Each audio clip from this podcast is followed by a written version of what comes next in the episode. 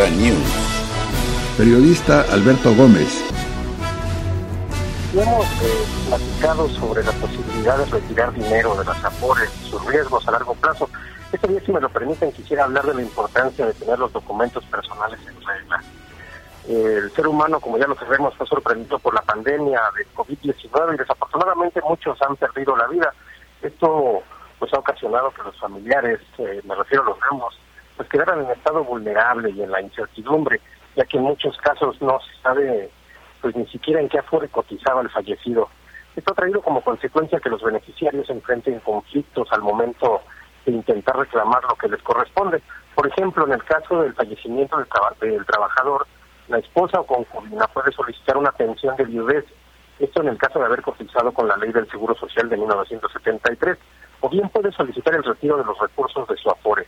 Y es muy importante recalcar que esto depende del sistema en el que cotizó el trabajador fallecido. Pero ante la falta de documentos, ante la falta de incluso saber en qué afore estuvo cotizando, bueno, pues esto se ha complicado bastante para algunas familias. Por otra parte, la elaboración de un testamento es muy importante, ya que morir sin dejar claro cómo se repartirán los bienes puede generar el rompimiento de los lazos familiares.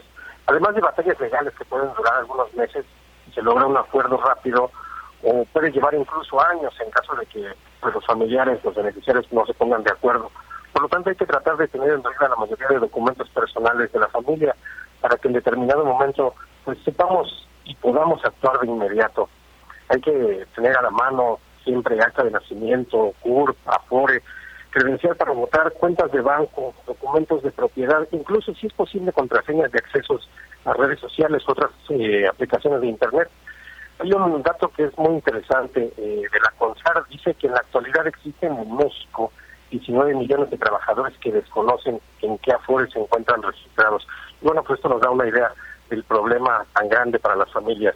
Sacar dinero es un derecho, sacar dinero de la afore es un derecho que tienen los mexicanos que cotizan en su afore, pero esto va a repercutir a largo plazo, ya que le quitan semanas de cotización. Esto le puede, puede ser de un año hasta cuatro años, dependiendo el monto que se retire. Y entonces, a largo plazo, cuando llega la edad del retiro, pues definitivamente eh,